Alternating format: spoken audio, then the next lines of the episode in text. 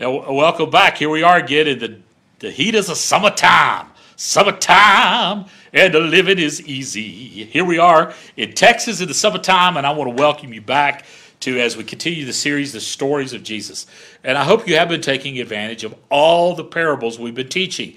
They're available during the week in the group time, plus on the weekend in the gatherings, and I pray that you're taking advantage of the God time scripture readings that we're posting, trying to build your life and uh, that honors God, that we might connect, grow, serve, and share and live all for Jesus. So let's talk about this parable, the parable of the wheat and tares. Now, one of the great deceptions of Satan is to create insecurity in you. He wants you to, to make you doubt that you really belong to God.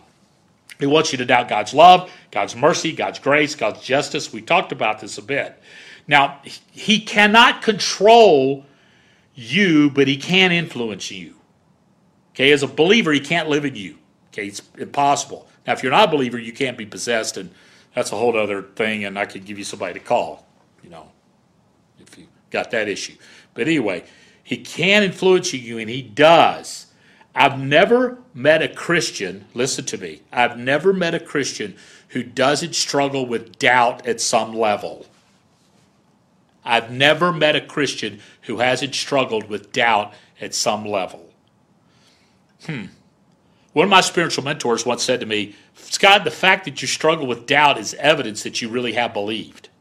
Why would you struggle with something with you with it's not even been made relevant in your life? Listen to me. Satan doesn't harass a non-believer. He doesn't, because he doesn't need to. But when Satan harasses you, it's a sign that you are a believer. And even the doubting is evidence that you are believed and you do belong to God. Don't give in to the doubt. How can I doubt about a decision that was made by the wooing of God, initiated by God, done by God, and not my own volition? How can I doubt that? How can I doubt the marvelous grace of God that was instigated by Him before time began, that was received by me when I prayed, Jesus, I'm yours? How can I doubt that? You see, it's not based on me, it's based on God. Now, any belief system that creates doubt and insecurity is not of God. Now, I grew up in a typical Southern Baptist church, okay? Every year, we would host a revival. Now, sometimes it'd be twice a year. A visiting preacher would always come, speak for a week or two. He would blow in, blow up, and blow out. So, what he would do? Blow into town, uh, blow up the church with his preaching, quote unquote biblical preaching, and then blow out. I remember one time this guy came and he had everybody confessing their sins publicly.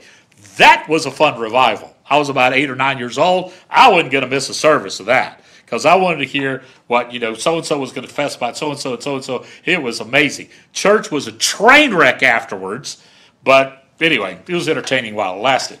I had a friend of mine that uh, every revival he'd get resaved and rebaptized. I think he got baptized eight times. And every time he did that, it would make me go, Really? Am a believer? I'm a believer. And I'd have these conversations with my dad. And my dad would say this, it's funny. He said, Son, don't let the craziness of other folks affect you. That's good advice. Don't let the craziness of other folks affect you. Pay attention. I think that's a good advice for anyone that's listening to this talk. Don't let the craziness of other folks affect you.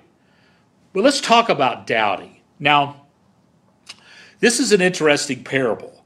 This is a disturbing parable because really it talks about weeds and wheat. Who's real and who's not? Who's really a believer and who's a pretending believer? Now, this parable can be uh, considered a source of creating spiritually cons- uh, its insecurity or it could be a source of a good self assessment. Are you a pretender observer or are you a fruit producing believer? And I think that's a good thing to talk about because you can know about Jesus and go to hell. Or you can live all for Jesus and experience his glory not, not only in this life, but the life to come. It's pretty dangerous. You could become churchified and not sanctified. You can speak churchianity and not Christianity. In the United States, it's very easy to do. In Canada, it's very easy to do.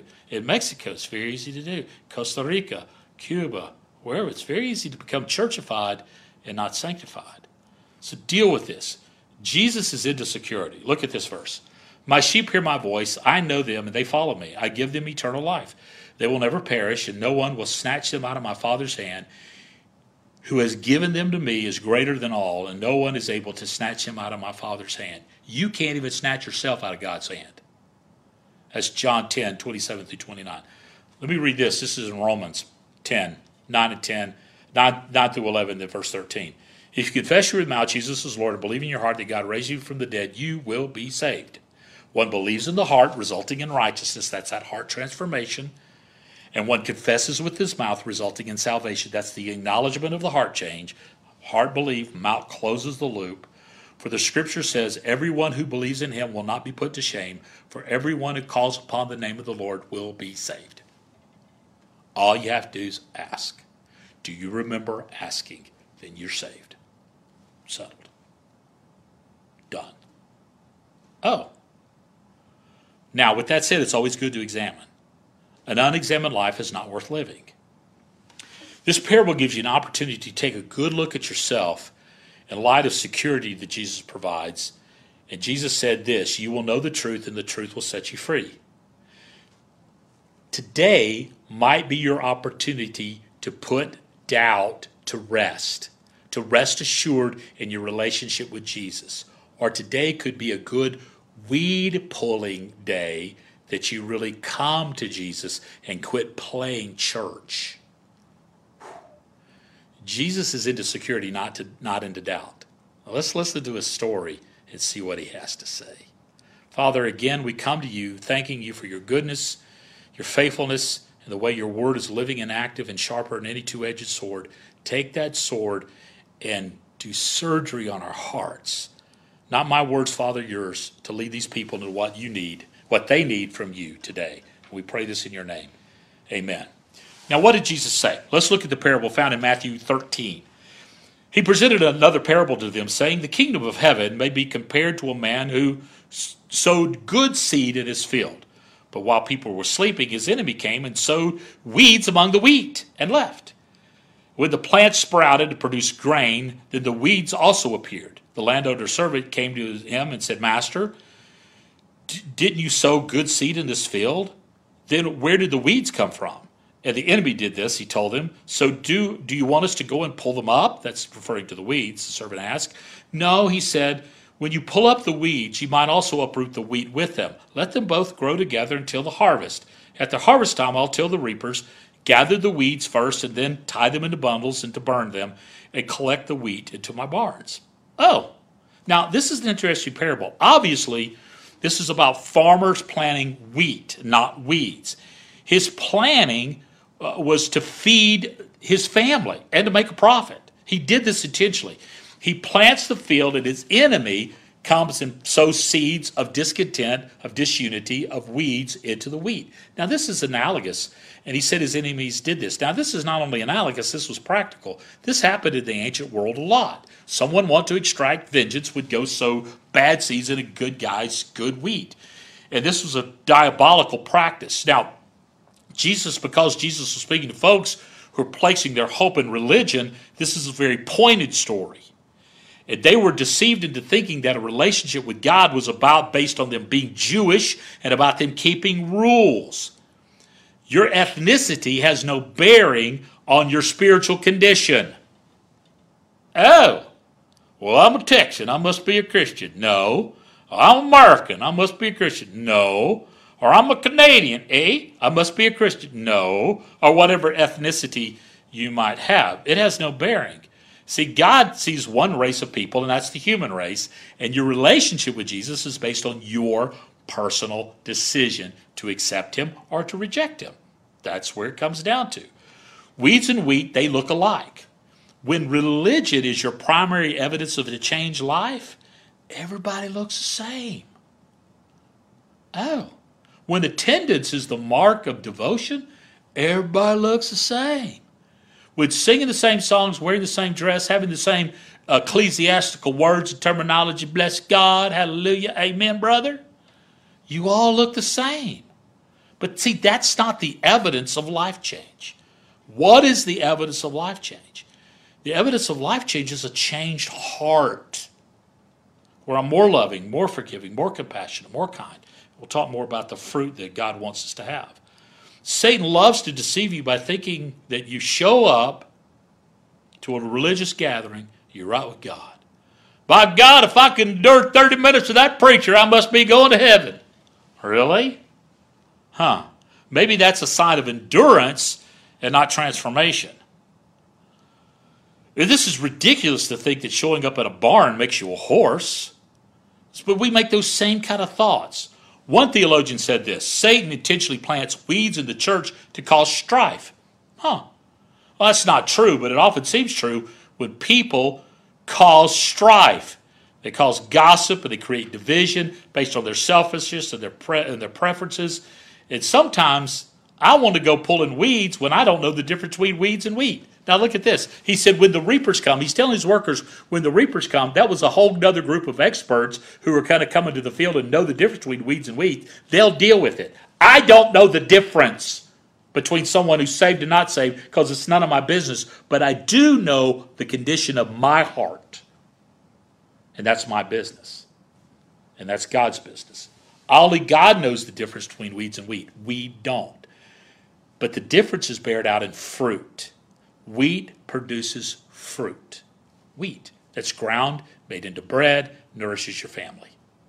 Hmm. But the fruit of the Spirit is love, joy, peace, patience, kindness, goodness, faithfulness, gentleness, and self control. The law is not against such things. The only one who knows wheat and wheats, weed from wheat is Jesus.